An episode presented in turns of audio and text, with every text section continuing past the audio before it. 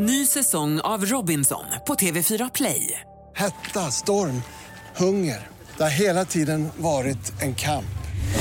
Nu är det blod och tårar. Fan händer just nu. Det. är Detta är inte okej. Robinson 2024, nu fucking kör vi! Streama söndag på TV4 Play. Radio play. på rasten så spelade killarna fotboll och tjejerna hoppade hage typ och jag, jag har testat alla möjliga sporter men har verkligen inte fastnat för utan det jag fastnade för var mer så här typiska som på den tiden så här tjejiga som man sa då liksom så här, typ dans, gymnastik. Och jag hängde ju med tjejerna och hoppade hage och hoppade hopprep och lekte artist och liksom sådana grejer. Jag passade inte in i mallen.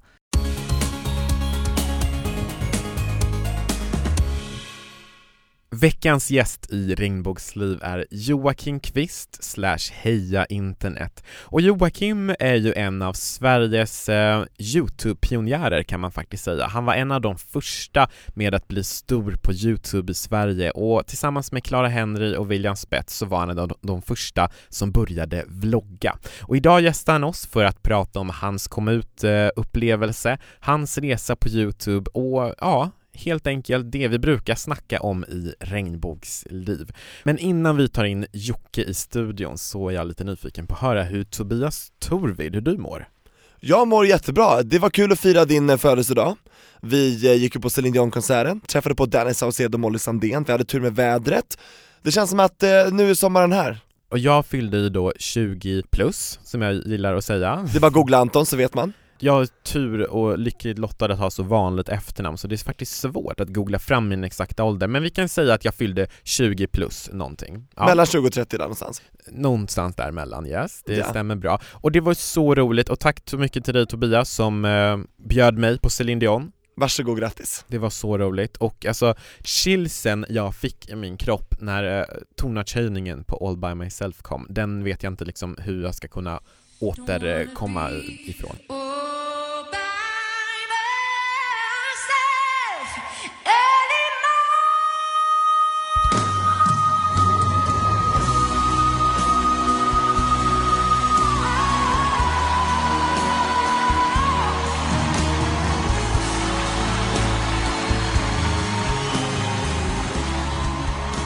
Men ja, vi ska inte snacka så mycket mer om det nu, för jag tycker att vi ska ta in Jocke i studion. Joakim Kvist, välkommen in!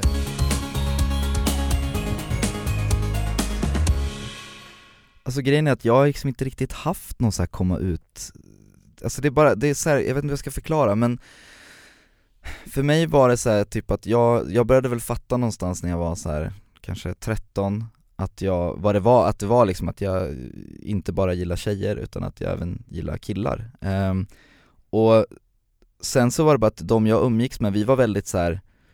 Alltså vi var väldigt öppna för det överhuvudtaget så här, i vårt gäng, och sen så blev det liksom bara att det gled, sen, så- jag, jag vet, jag har inte haft någon sån här komma ut så, utan det har, det har bara kommit och det har liksom folk har fattat och sen så har jag bara bekräftat när folk har frågat Jag menar det var liksom så här mitt sätt att, man brukar säga det att man får komma ut om och om igen hela tiden, det är ju så, och då var det så här, om, någon, om folk frågade så här Ja, har du någon flickvän? Jag bara, nej ingen pojkvän heller, brukade jag svara då. Och då var det så här, visst reaktioner man fick, var så, men jag brydde mig liksom inte så mycket utan det var så här, för mig var det inte så jobbigt på det sättet när jag väl liksom kände mig trygg i det. Det var väl de här åren, eh, och det var väl kanske, kanske när jag började komma upp i gymnasiet som jag började känna så. Det var väl i högstadiet var det mer det här typ att då var man väl lite mer försiktig. Just för att, vi får tänka på att det här var ju liksom på 90, slutet på 90-talet liksom. Eh, och då var det inte alls lika accepterat. Det var ju som jag och min bästa kompis Erik så här. Vi kunde ju inte krama varandra när vi sågs i våra kompisgäng, då kramades liksom jag med alla tjejerna i gänget men Erik och jag, vi var såhär, ah, hej för att skulle vi kramat och folk hade sett det, då hade vi blivit söndermobbade liksom. Men så du kom aldrig liksom ut utan det blev mer att, att det blev naturligt? Ja det, ja. det blev så, och det är på något sätt så, jag, jag tror att alla runt omkring mig på något sätt har bara varit så här. De har fattat att det är, någon, att det är så, och det har liksom bara varit, jag, jag vet inte, jag vet inte hur jag ska förklara, det är lite så speciellt Men jag kanske. fattar, för jag, jag tror jag fattar, för Ja. jag har lite samma grej. Jag har aldrig liksom samlat mina vänner och sagt att nu kommer jag ut, jag har Nej. aldrig skrivit ett Facebook-inlägg, nu kommer jag ut, Nej. alltså, jag har heller aldrig, så jag har lite liknande grejer där. Jag har liksom smy, smygit in det liksom mer så här, typ att, ja men Gjort en video där jag pratat om det, eller så här. Åh, han är så snygg, alltså du vet, eller du vet så, här, så. en komma ut-upplevelse som du har, den är ju din egen för dig själv. Mm, Och du berättade att du, du sa att du runt 13 år ungefär Mm. började du förstå, mm. men accepterade du dig själv eller hur tog den resan, tog den resan tid? Nej, alltså, det, ja, eller ja, jag accepterade det själv. Det har liksom varit för att på något sätt, jag, jag har ju kunnat se tillbaka på det, att jag tror att det här började mycket, mycket tidigare för att det, jag minns när jag gick, jag tror att jag gick i femman då, vad är man då, 10-11 år liksom eh, Så hade jag en, en kompis som hette Oscar som jag var så här. jag älskade att vara med Oscar, jag älskade när vi umgicks, jag älskade att sitta nära honom när vi satt i soffan och tittade på film eller spelade så här, spel och jag kommer ihåg att jag blev så fruktansvärt arg när han blev tillsammans med en, en eh, tjej i våran klass. Och då var det inte så här typ att jag tänkte att jag var kär i honom Men jag kan ju nu se tillbaka på det att antagligen var det ju det det var liksom. Men nej, alltså jag, jag, jag, har, jag har aldrig haft något problem med just för att jag, varit om, jag har haft vänner som har varit så öppna för det. Så att det har inte varit någonting som varit svårt för mig att acceptera faktiskt, nej. Nej. Mm. Vad skönt. jag vet, det är jätteskönt, jag, det känns faktiskt det, det, och det känns kul att det kan vara så ibland också faktiskt, eller så här, för man hör ju ofta som att folk har kämpat väldigt mycket men just med den, just med den grejen så har det har varit, det har varit väldigt naturligt för mig på något sätt bara Good for you. Ja, Och eh, hur reagerade familjen då? nej men alltså, och där har väl inte varit så här, för att grejen är att jag har väl aldrig varit i något riktigt förhållande så, och det har ju mer att göra med att, alltså ett längre seriöst förhållande och det har ju mer att göra med andra saker i mitt liv, att jag är väldigt så här, ja men haft, haft i alla fall, det blir bättre, sen, framförallt sen jag började med youtube, men jag har haft väldigt dålig självkänsla och dåligt självförtroende och självbild och allting så. Så att, så det har liksom inte riktigt, vi har inte pratat så mycket om det kanske i min familj faktiskt, för det har inte varit så här aktuellt så. Men ja, alltså det, jag vet att det, det är inga problem så Just det. Och i Västerås också, det finns, ju- det finns ju fördomar om eh, mindre städer, fast nu är det eh, Det är en Sveriges stor femte, stad tycker Sveriges femte största stad? Ja det är, det är ju det, men det kan man inte tro när man är där för att det, det, det är verkligen så här storstad med småstads liksom, mentalitet, verkligen. Alltså det, jo absolut, jag har ju liksom fått utstå eh, ganska mycket liksom häckel och sådär på stan, eh, och så då när man, när man var yngre för att jag vet inte, i och med att Västerås är ändå så pass lite så många det är så här, man vet vilka många är och folk, många visste vem jag var och jag hade en så här, alternativ klädstil när jag var yngre och sådär Så då gick jag ju liksom runt och hade en, ja men lite alternativ klädstil och det, folk visste ju typ att ah, där är han den där, liksom, det var såhär bög på stan så. Så det har jag ju fått uppleva, absolut. Vad var det för alternativ klädstil? Nej men jag var, jag var väldigt, så här, jag är fortfarande väldigt svartklädd men jag hade så här, liksom svarta naglar och jag hade, kunde ha svart kajal och svartfärgat hår och var väldigt så här, ah, under min arga period när jag var liksom, jag mot världen på något sätt Det Ja. låter som mig. Ja, Jag är lite, lite goth-emo, eh. ja men det var lite så, lite så, ja vad var du arg på?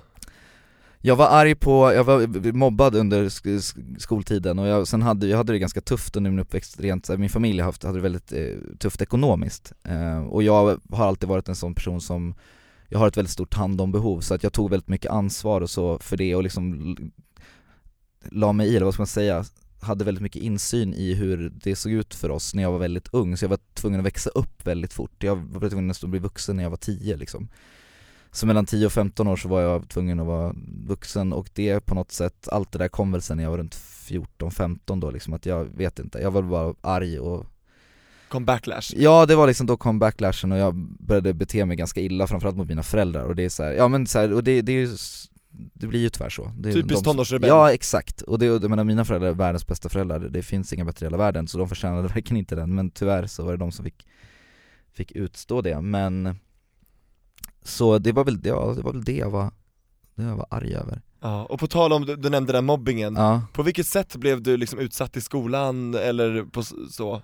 nej men det var ju just för att så här, jag var ju inte då på den tiden var det ju verkligen så här, ja men på rasten så spelade killarna fotboll och tjejerna hoppade hage typ. Och jag har aldrig varit intresserad av att spela, jag har testat alla möjliga sporter men har verkligen inte fastnat för utan det jag fastnade för var mer så här typiska som på den tiden så här tjejiga som man sa då liksom så här, typ dans, gymnastik, det var ju mer liksom min och jag hängde ju med tjejerna och hoppade hage och hoppade hopprep och lekte artist och liksom sådana grejer och då, det, och det funkade väl inte riktigt för det, jag pa- passade inte in i mallen Och det provocerade då andra killar ofta? Ja ja gud ja, det är bara killar som då som var Och vad gjorde de då? Gick de fram hotfullt eller? Ja, nej men och de bara, ja, de bara kallade mig massa saker och bara kallade mig, då var det så här, de kallade mig tjej, liksom du är en tjej och det var, då, prat, då var det inte så mycket det här man använde inte så mycket så här bög och sådana liksom skällsord då, så tidigt, för det här var ju när jag gick på lågstadiet Sen när jag kom upp mer mot mellan högstadiet, då var det så, då gick jag musikklass och sjöng och jag var väl liksom,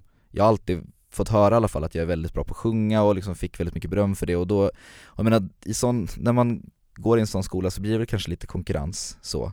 Eh, Och då var det väl det som folk, då trackade folk mig mer för att de var, inte alla verkligen, men jag hade liksom några som var sådär att de skulle tryck, trycka ner mig och bara du är värdelös och du är dålig och sådär. Och det har ju såklart satt sina spår, så är det ju. Och hur handskades du med det då, och hur har du bearbetat det nu liksom? Vad kände du liksom när de sa så och gjorde? Um, alltså då så, alltså jag mådde ju väldigt dåligt av det då och tyvärr så blev det ju, att till slut så blev det en verklighet för mig. Att säga jag är värdelös, jag är dålig och det är väl det som har gjort att, så här, för jag har väldigt, väldigt mycket prestationsångest i allt jag gör, allt, allt, allt, allt, allt. För att um, jag är en sån person för att i och med att jag fått höra det där nu så är jag liksom i vuxen ålder har det blivit att om till exempel på ett nytt jobb då jobbar jag liksom, jag går in 150% och liksom bara kör rätt in i kaklet bara och nu ska jag liksom verkligen visa vad jag går för, för att jag ska, det är på något sätt att jag måste bevisa att jag är bra. Um, och ett ganska tydligt så här, exempel på det var just ett jobb jag hade tidigare där det var så att jag gick från sommarvikarie till avdelningschef på typ ett år. Och det var liksom så här, den, ja men just bara för att jag jobbade arslet av mig verkligen. Och det är ju för någonstans, någonstans innerst inne bara så bevisa att jag, jag kan.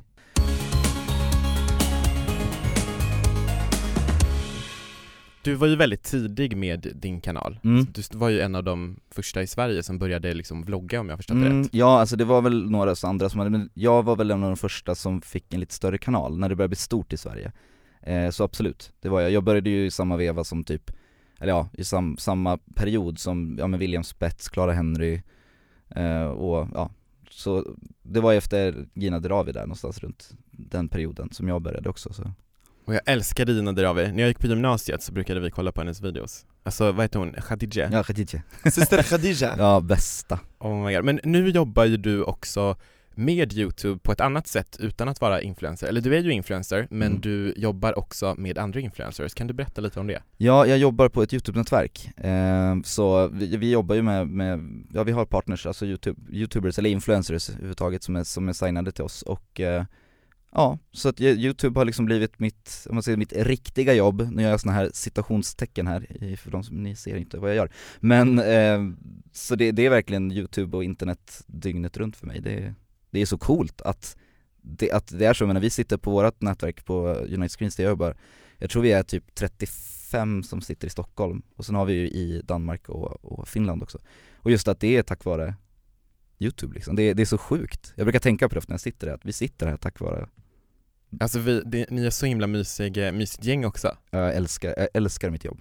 Vi fick ju hänga med lite efter eh, Youtube-galan Guldtuben på Ja. er efterfest. Mm, Och den var mycket nice. bättre än den officiella efterfesten måste jag bara jag säga håller Ja. med faktiskt, ja. För att, ja, men det, det, jag tror att det, det många känner när de kommer dit och det vi vill är att det, det ska vara så familjär stämning, vi har ju liksom öppen dörr, det är så, det är även youtubers som inte är med i vårt nätverk är ju välkomna till att komma och hänga hos oss också liksom. Eh, så kanske det är hos andra nätverk också, men det vet jag inte. Men Känner du inte lite så här att det är familjärt i vår studio också? Eller? verkligen, det är jättemysigt här. Nu vi har så här mysbelysning och, mm. Ja vi dimmade ner lite, jag tycker det är mycket najsigare att podda liksom när det inte är så här lys, lysrörslys eller lampor eller vad man säger. Ja, men om vi återgår till, till din YouTube-kanal. Mm. Du berättade att du eh, kollade på Gina Dirawi bland annat och att du var en av de första i Sverige. Mm. Vad var det som fick dig att ta steget och faktiskt starta den här kanalen då? Nej men det var just att jag såg att det, det började bli stort i Sverige. Um, för jag, hade blogg, jag har bloggat i hundra år liksom innan det och drev en humorblogg innan så, och, men tyckte väl aldrig riktigt att, jag aldrig varit så här stjärna på att skriva direkt. Och sen när jag såg att det blev stort, jag hade följt amerikanska och brittiska youtubers eh, under ganska lång tid för det, var ju en grej där innan det, som vanligt, in, innan det kom hit. Um, och sen då när jag såg att det började bli stort i Sverige så kände jag såhär, shit jag vill verkligen testa det här. Samtidigt som det var skitläskigt och jag hatade att se och höra mig själv på film men det var lite en del av utmaningen också just att nu ska jag göra det här. Men sen trodde jag aldrig att det skulle vara några andra än mina vänner och typ familj som skulle se det. Eh, men ja.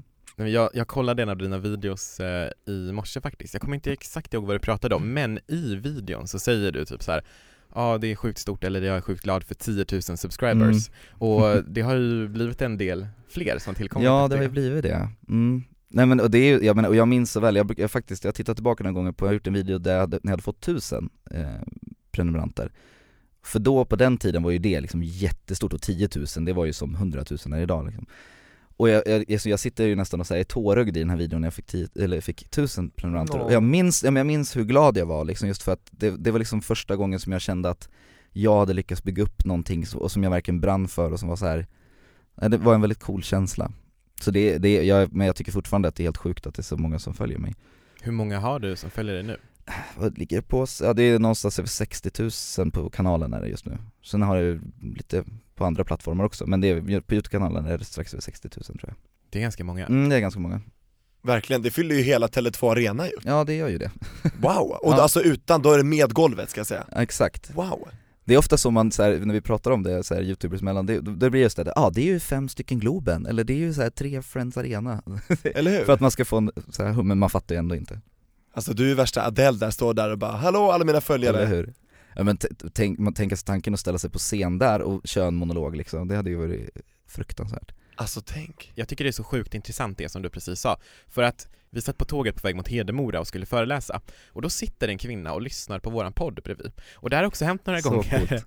ja det här har också hänt några gånger på tunnelbanan, och då, då på något sätt slår det mig att det är ju faktiskt mer än vi som sitter i det här rummet som Ja. hör vad vi säger. Och det är Vi så måste skärpa oss Ja, det är så sjukt. Det här samtalet vi har nu hörs av liksom tusentals människor och det är så här, shit. Ja, och, och, menar, och det är vid sådana tillfällen man verkligen fattar, och det, jag har haft några sådana tillfällen när det varit sådär Shit, det här är på riktigt liksom. Ehm, Men det, det är ju så, för annars, det, man ser ju bara siffror annars, det är såhär, ja 60 000, ja.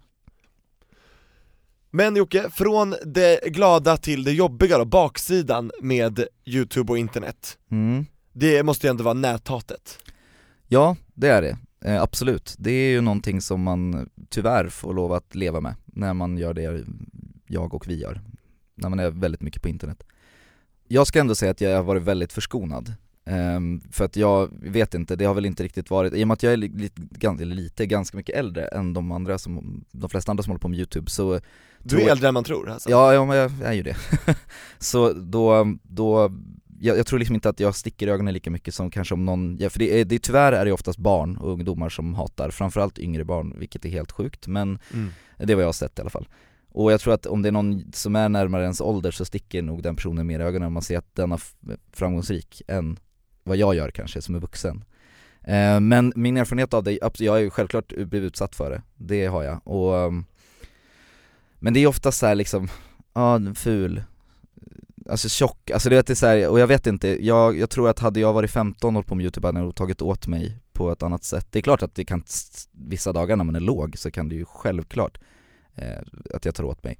Men jag blir mer så här frustrerad över att så här, Alltså jag, jag vill så gärna komma in i hjärnan på de här människorna som gör det här. Jag skulle liksom vilja vara inne i deras hjärna när de sitter där och skriver och liksom trycker iväg. Hur känner, hur känner de sig när de klickar iväg den där kommentaren? Är det liksom så här, ah, skönt? Eller liksom, det skulle vara så intressant att prata med en näthatare. Ja, har du svarat på kommentaren och frågat det här som du frågar nu? Alltså, Nej, det har jag inte gjort. Jag brukar alltid ta bort hatkommentarer just för att jag har märkt att mina följare är ju bäst i hela världen, så de, då blir det att de ska gå in och försvara mig, men då blir det kanske lätt att, i och med att de också är unga och sådär, så blir det att de, de kanske svarar hatet med hat och då blir det bara ännu mer skit i kommentarsfältet, så att jag, Och att de näthatarna hatar på dina följare då, och bara Ja, "Nej, men, men- du själv då, du är också Exakt, ful och du är också exakt. så här, ja. ja nej så då, då, då brukar jag hellre ta bort det. Men det närmaste jag kommit det var för att jag, i och med Tubecoin som vi pratade om tidigare, eh, så har jag varit, eh, vi- var vi ute på en så här föreläsningsturné eh, under hösten när vi var ute och till några skolor som vi skulle, i de städerna vi skulle till och pratade om just näthat och då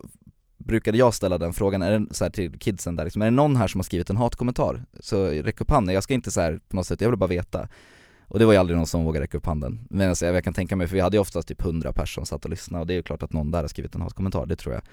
Förutom när vi kom till, jag tror det var i Sundsvall tror jag att det var, då det var en person som räckte upp handen och sa att eh, ja, jag har skrivit en hatkommentar. Eh, och då frågade den här personen liksom så jaha men hur, hur kände du, var, var det liksom Tycker du illa om den, den youtubern du skrev en hatkommentar på? Bara, Nej men det, då, hur som helst, det, kom, det, det som kom fram var att den här personen bara själv mådde dåligt den dagen och behövde ta ut sin frustration eh, Och den här personen hade då bett om ursäkt också för, till den här youtubern, eller skrivit eh, liksom förlåt för att jag skrev där, så det var ju jättefint Men så det, det, jag tror att det ofta är så med näthatare, att det, det är nog något annat som skaver i livet och man måste få ut sin frustration bara Ja, och eh, vi har pratat om det tidigare här i Regnbågsliv och det känns ju någonstans som att föräldrarna måste ta sitt ansvar också. Det tycker jag, men sen är det klart att för, det är svårt för föräldrarna att hålla koll på vad deras barn gör hela tiden. Eh, men jag tror däremot föräldrarnas ansvar ligger just i att prata om mycket om det hemma och även i skolan.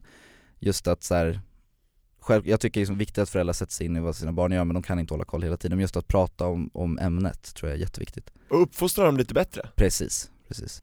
Alltså jag kommer ihåg när eh, du Tobias, du och Renaida som var med i Idol förra hösten, Mm. eh, eller förra året, ni livesände ju eh, till eh, Just det, videohjälpen på United Screens. Ja. Precis, och då gjorde ni det på Youtube och på Twitch, Twitch eller hur? Mm. Och Twitch för den som inte vet, eh, hur ska man förklara Twitch? Lite mer gaming. Ja det är, man, det är en livestreaming-sida kan man säga där och det är främst gaming har det varit, de håller på att liksom bredda sig lite men det är, det är som gameplay, alltså eller typ här, man sitter och spelar spel liksom så. Det jag märkte är att det var ett helt annat tonläge på Oh, ja. Twitch än på Youtube. Oh ja. Mm. Ja, för där var det ju liksom, folk kommenterade Renaidas hudfärg, de kommenterade de, Min din, läggning. din läggning Mm. eller din, deras bild av din läggning och liksom, det var så mycket hat. Alltså Mm. jag satt ju och kollade på den här Twitch-sändningen och det bara flödade in. Mm. Alltså Medan- fördomarna haglade. Medan Mm. på youtube så var det en snällare ton. Förmodligen då för att det var personer som följde då videohjälpen. Mm. Och jag kunde inte undgå att bli distraherad, så några gånger så gick jag in och bara svarade på kommentarerna,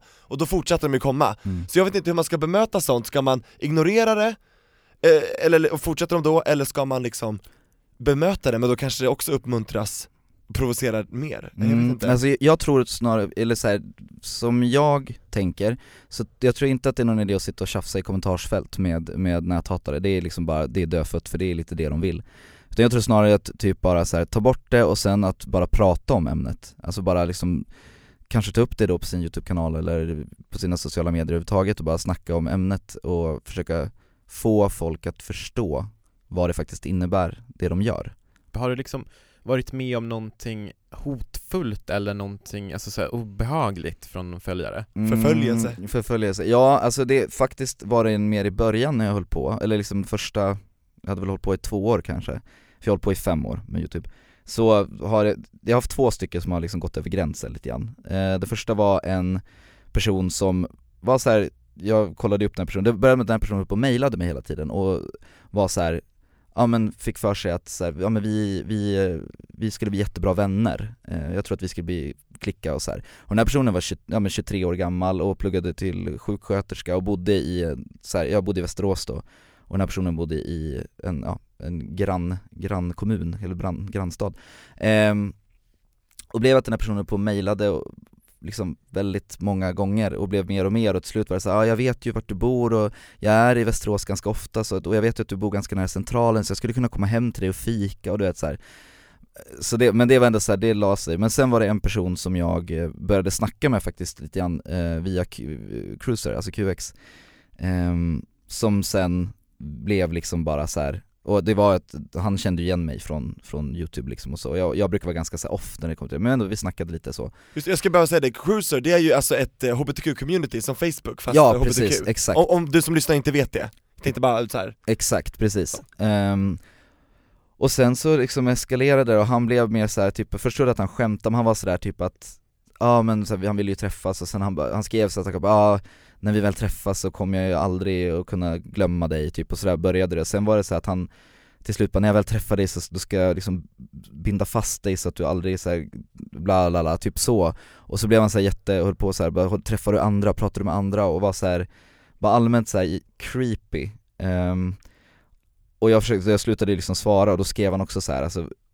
massor med meddelanden och bara, och vände sig, det var det som var läskigt också, han vände i ena sekunden bara ah, du är finast och bäst i världen till att du bara ditt jävla äckel och lalalala Sen var det en gång när jag var här i Stockholm som jag var i Kungsträdgården och eh, satt och käkade glass Och jag hade inte eh, lagt ut någonstans att jag var där eller att jag liksom så Så får jag ett meddelande från honom som står smakar glassen bra?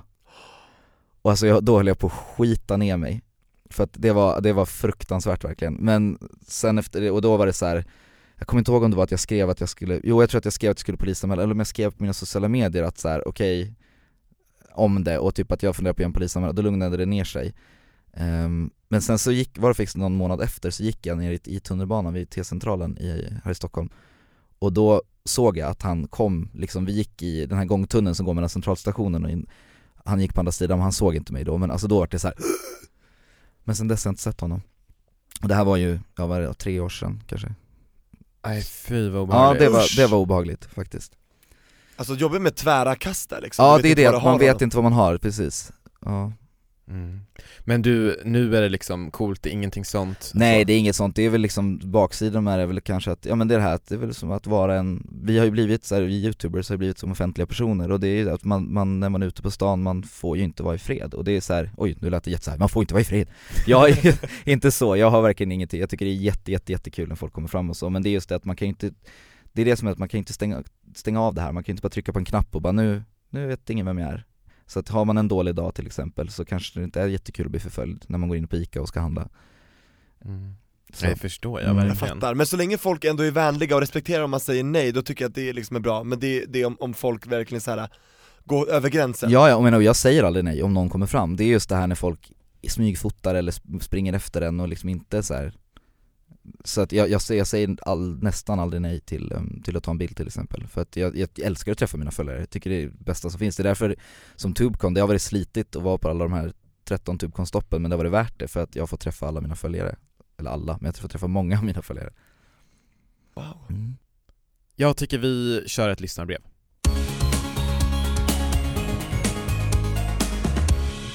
Hej, jag är icke-binär och har varit ute ett tag med det, men eh, bara för en vecka sen så sa jag till mina föräldrar att jag vill bli kallad för Li istället för mitt gamla namn. De blev väldigt emotionella och sa att det skulle bli svårt för dem då namnet känns som en stor del av min identitet. Nu lite senare så använder de endast mitt gamla namn utan att, jag ens, utan att ens försöka ändra någonting. Hur tycker ni att jag ska prata med dem så att de ändrar sig och att det inte blir emotionellt svårt för dem? Tack. Jag tänker direkt så här att föräldrarna, fan, kalla Li för Li om Li vill bli kallad för det. Ja, verkligen, Skärp er. verkligen. Det är inga, inga, alltså det är inget frågetecken ens, det, är, det finns inga Nej för det, det, det där är bara en vanesak, alltså att när, när en person väljer att byta namn bara, för det, alltså det är egentligen, alltså, eller för, för personen själv så är det klart att det kan ligga mycket mer bakom den, att det är bara ett namnbyte, så. Men jag menar för utomstående så är det bara ett namnbyte, och det handlar bara om en vanesak att att byta, jag menar jag vet som när, när Kylie Norell bytte från Jens Norell till Kylie Norell, alltså jag fuckade upp det flera gånger och sa fel bara för att jag var så van att säga Jens till Kylie Men nu är det ju liksom inget, inga problem Så det är ju en grej, vanesaken, och den tror jag man bör ha överseende med. Men här skriver ju Li också att föräldrarna sig, har sagt att namnet är en stor del av identiteten och att de blev emotionella, så att de har ju visat på att de inte är helt bekväma med namnbytet, och den tycker jag inte är okej. Ja det innebär att de inte accepterar eh, Li som Li är Jag menar att de har sagt att det är ditt, ditt namn, ditt tidigare namn, nu vet ju inte vi vad det är, men att det är en stor del utav eh, Lis identitet. Men det tycker jag på något sätt att där får man ju sätta sig själv i andra rummet för att jag tror att Li tycker att det nya namnet är viktigare för identiteten. Ja, Ja, oh de ja. bara 'Vi har döpt dig till det här, då ska du heta det här' Så Ja. kan jag tänka mig att föräldrarna Och det är ju bara själviskt av föräldrarna tycker jag. Och jag menar, och sen är det så här, och det kan ju vi sitta och säga bara det är själviskt, det är så här, faktum kvarstår att de inte verkar vilja. Och hur ska man få dem att vilja? Alltså det, det är ju bara att verkligen förklara och få dem att inse liksom vad det här, vad det här namn, alltså vad, vad namnbytet innebär faktiskt. För som jag sa, för, för utomstående är det bara ett namnbyte, men för, för liv, vad betyder det? Liksom? Det jag tror att det är viktigt att, ja men så här, förklara varför, varför det är viktigt och liksom tyngden i det. Du satte ord på det, det som jag tänkte, för jag tror att det är viktigt här att Li för sina argument på det sättet, att det är så här, när ni kallar mig för mitt tidigare namn så får det mig att känna mig... punkt, punkt, punkt. Mm, exakt. Istället för att bli så här, hallå jag heter inte det. Ni vet, som Ah, ja, den här verkligen. rebelliska tonåringen som Verkligen. alla vi har varit. Mm. Precis bara 'Nu känner jag aj' när du Nej, säger men så alltså till det gör ont när ni säger Ja. mitt gamla namn, det, det är Mm. inte jag, alltså att man verkligen liksom får föräldrarna att känna det. För jag, jag, är- med tanke på att de är så pass engagerade ändå så betyder det att de är ju liksom dedikerade i föräldrarollen. Så då gäller det väl bara att få det engagemanget att bli rätt typ. Mm. Kanalisera det på rätt sätt, så att det blir respektfullt Ja, Kör på, lycka till och eh, kom ihåg att du väljer Alltså, din könsidentitet, det är du som väljer och det är ingen annan som kan göra det och samma sak med ditt namn. Stå på dig och känn dig liksom stärkt i dig själv för du är bra som du är. Du som lyssnar får jättegärna skicka in massvis med frågor, vi hoppas att vi liksom kan besvara dem, och det är då på sociala medier Anton, eller hur? Där heter vi Regnbågsliv på Instagram och på Facebook. Stavas som det låter. Och vi har ingen YouTube-kanal än, kan inte vi få, du som, eh, Jocke, du som är bra på det här med YouTube, tror du Regnbågsliv skulle kunna starta en YouTube-kanal? Det tror jag absolut jag vill absolut se er två på youtube. Vill Åh, du? vi har en ja, ja, prenumerant! Ja, det är lätt! Jag skulle bli den första.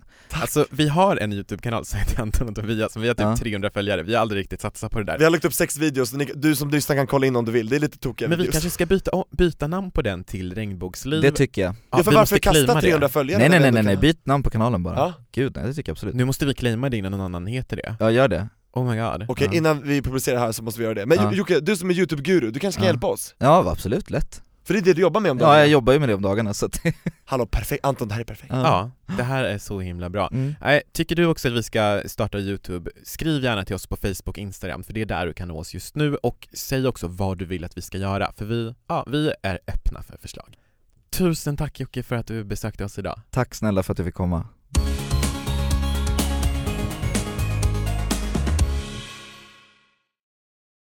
Ny säsong av Robinson på TV4 Play.